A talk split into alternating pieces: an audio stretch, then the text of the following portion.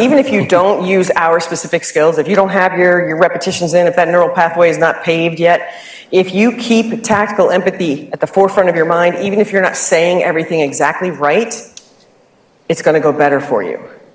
Okay? If you remember tactical empathy and, and, listening and how much you need to pay attention, how you need to stop talking, and you think about the feelings of the person on the other side, that's what tactical empathy is all about. The skills that we have are the quickest way for you to get there the labels, the mirrors, the dynamic silence, all those things are the, are the great way to actually get you to that tactical empathy. We're, we're not just telling you, stay curious, be nice, and listen. We're telling you, do that. Here's the tools you can use to get you there. That's why we have the skills that, we're, that we impart to you.